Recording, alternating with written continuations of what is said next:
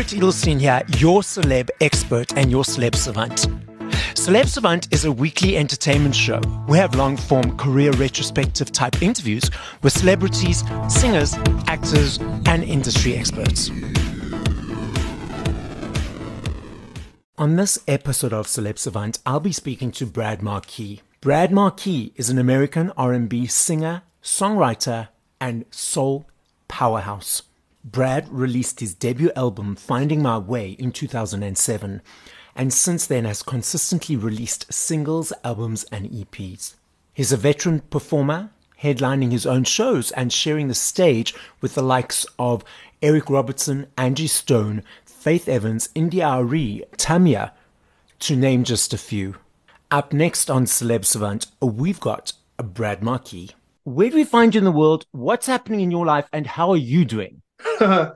Where do you find me in the world? Yes. Um, I'm at home. I'm in New Jersey. I actually live in Jersey in the States. How am I doing? I'm doing great, man. I'm um I'm feeling good. I'm feeling good. This this new year has um hit the ground running. Um, and I'm excited about all the the beautiful things that I'm projecting for this year. I like that because projecting means there's intention and that it will manifest. So let's put it out there. That Absolutely.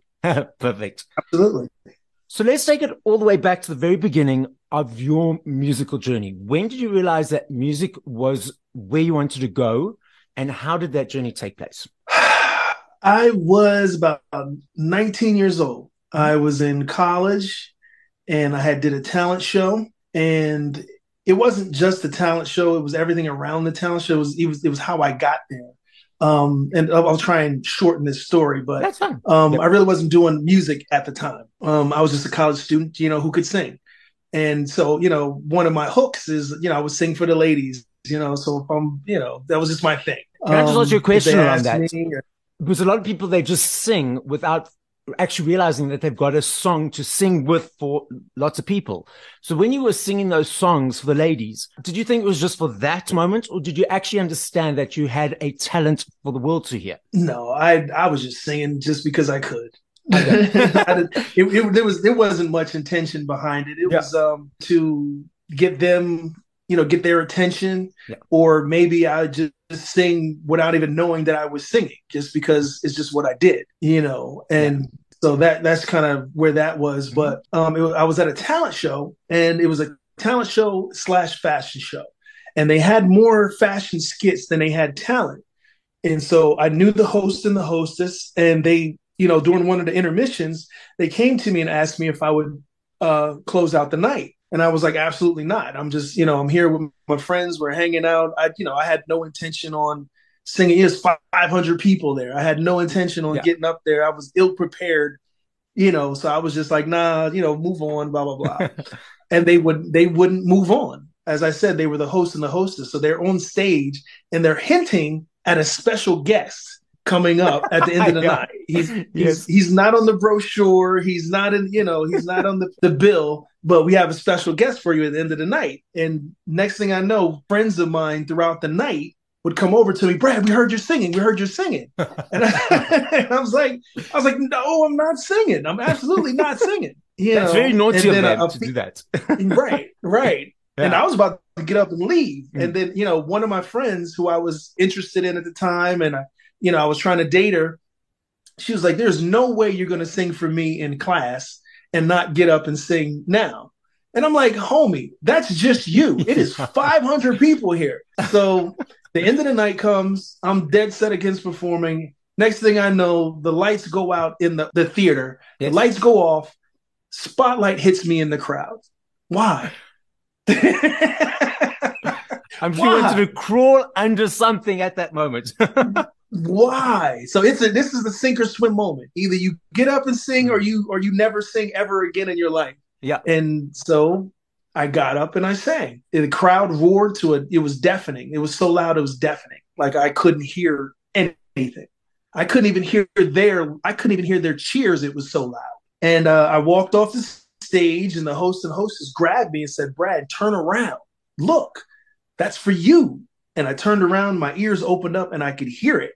And I was like, "Oh shit, I can do this." I was like, Yes. this is this is this might be my thing. And after that, it just kind of snowballed. Folks started recruiting me, wanting me to come and be in their group or want me to come to the studio and record songs, stuff like that. And it just it just snowballed. So you mentioned you've collaborated with different artists and groups and so forth. So currently, are is it a solo project? I know you're doing covers of Sam Cooke, but mm-hmm. Is the production collaboration just yourself or still a collaboration of mixed different individuals? Currently, it's been majority of me. I've probably okay. written almost 100% of my songs. I've probably written 95% of my songs um, since I started releasing albums in 2007.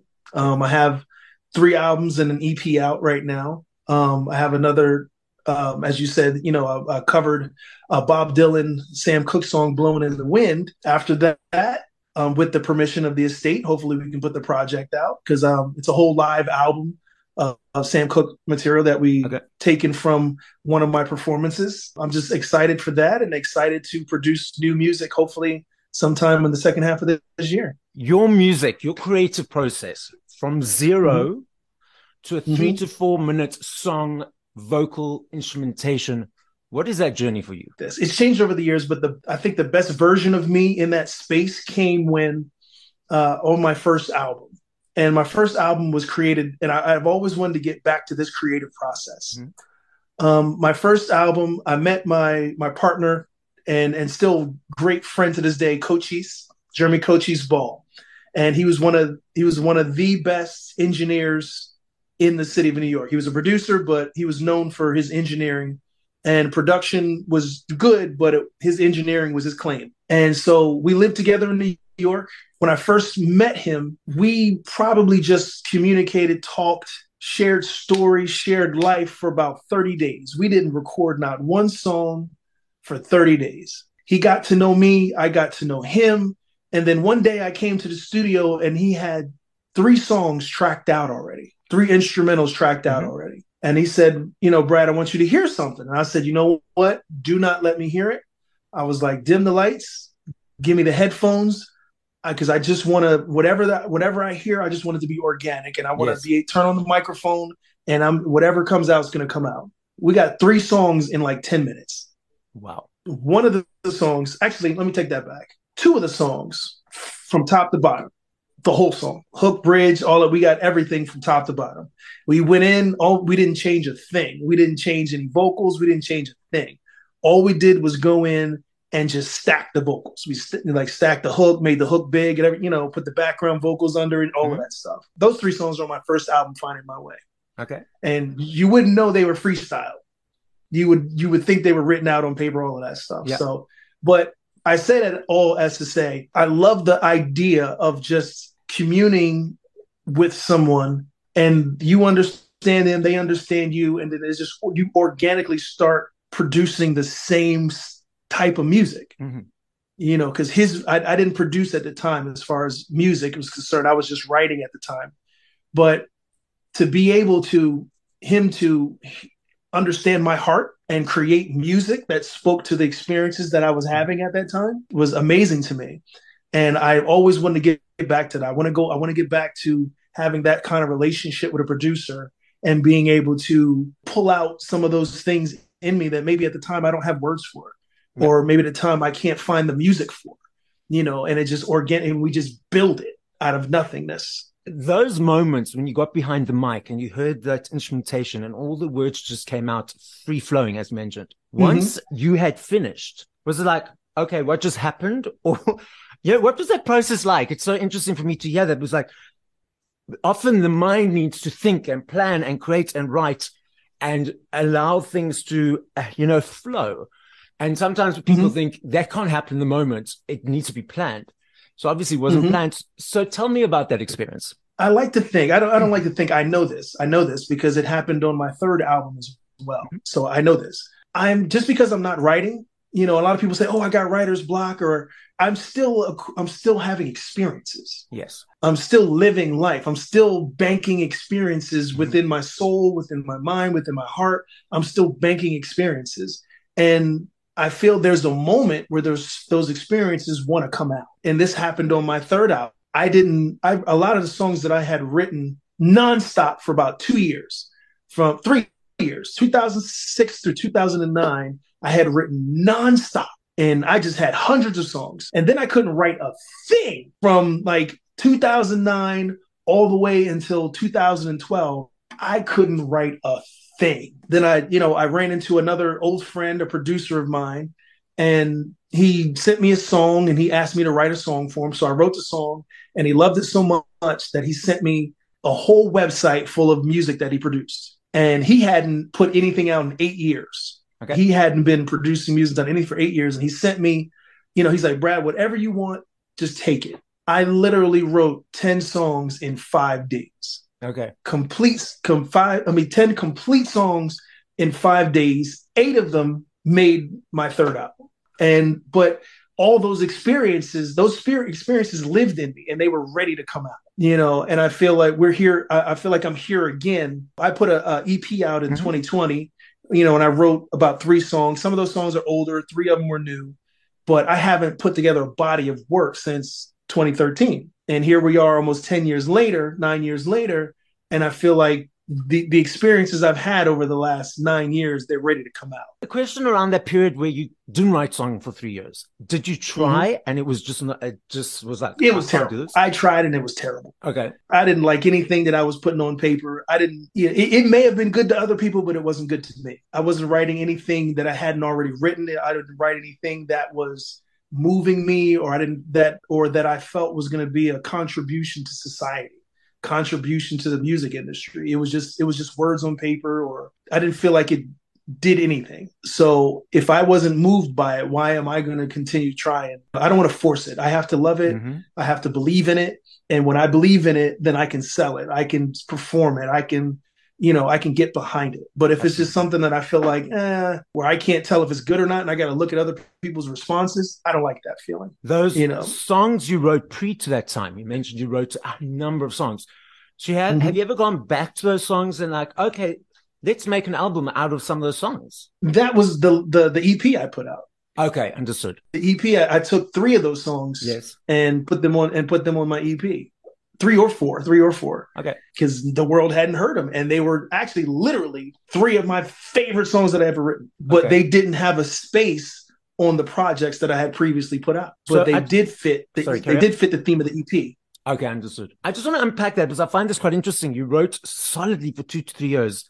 And then was it an overnight shift and just felt, okay, I'd released everything I re- had to release for that period. And now trying to release more is uh, forcing it? Yeah, it was forcing it. I didn't have a reason behind releasing. It. Like I said, a lot of the songs that I was writing were reminding me of songs that I had already written, but they weren't as good. I, I probably needed more, in hindsight, just needed more maturity, more growth, more experiences. So there's a period of not writing. Did you just let mm-hmm. it flow and just let it happen and say, okay, okay, it's not happening right now? Was there frustration around that? Oh, frustration. Okay. Absolutely. You know, I felt something was wrong with me because I couldn't write anymore. I, I, could write like if, if if someone came along and said, hey, Bradd, I need a song like this. Can you write this for me? I could do that. But I just couldn't write for myself. I needed more experience in life. I needed I needed a, a purpose, like my why. And I didn't have a why. And just putting out new music wasn't good enough for me, especially if I have to sell it, if I have to exactly. get behind it and I have to, you know, convince someone else to like it the way I do. If I don't like it, how can I convince you to like it? yeah, uh, yeah, and then people would eventually see through that facade. So, it, yeah, completely, absolutely. But if I buy into it, I don't care if you like it or not. I'm still going to push it to you. Exactly, and that energy comes through. That's and that passion, that energy comes through. Yes, exactly. It does. You mentioned you uh, did a live performance or uh, staging of Sam Cooke. Why him specifically? Um, he it found me. Sam okay. Cooke found me, so I'm honored in that way. I was um, coming off an acting, reg- uh, excuse me, an acting residency, and I didn't want to look for any more jobs. I didn't want to audition. I didn't want to wait in line. I didn't want to do all yeah. that. So I, I decided yeah. to create my own show, but I didn't know what I wanted to do. And I was sitting at a friend's house and she said, she said, Bradd, you look, you remind me of Sam Cooke, you know, physically. And I, that wasn't the first time I had heard that. So she ended up giving me a book, Dream Boogie, the autobi- autobiography of Sam Cooke, And um, I read it from, from cover to cover a couple of times. Absolutely loved the story and saw so much of myself in it and saw a lot of what I wanted to do moving forward in his story. And so I immersed myself in everything Sam Cooke for about three months. I had his speech down. I had his his inflections, his mannerisms. His okay. I had it all down.